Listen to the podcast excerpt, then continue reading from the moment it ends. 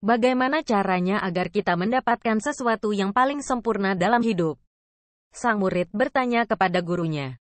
Sang guru menjawab, Berjalanlah lurus di taman bunga, lalu petiklah bunga yang paling indah menurutmu dan jangan pernah kembali ke belakang.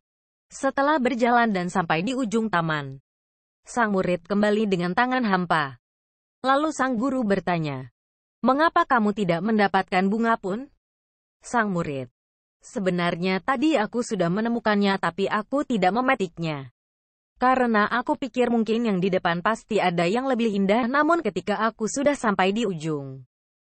Aku baru sadar bahwa yang aku lihat tadi adalah yang terindah dan aku pun tak bisa kembali ke belakang lagi. Sambil tersenyum, sang guru berkata, Ya, itulah hidup. Semakin kita mencari kesempurnaan, semakin pula kita tak akan pernah mendapatkannya. Karena sejatinya kesempurnaan hidup yang hakiki tidak pernah ada. Yang ada hanyalah keikhlasan hati kita untuk menerima kekurangan. Bila tak bisa memberi, jangan mengambil. Bila mengasihi terlalu sulit, jangan membenci. Bila tak mampu menghibur orang, jangan membuatnya sedih. Bila tak mungkin meringankan beban orang lain, jangan memberatkannya. Bila tak sanggup memuji, jangan mencaci.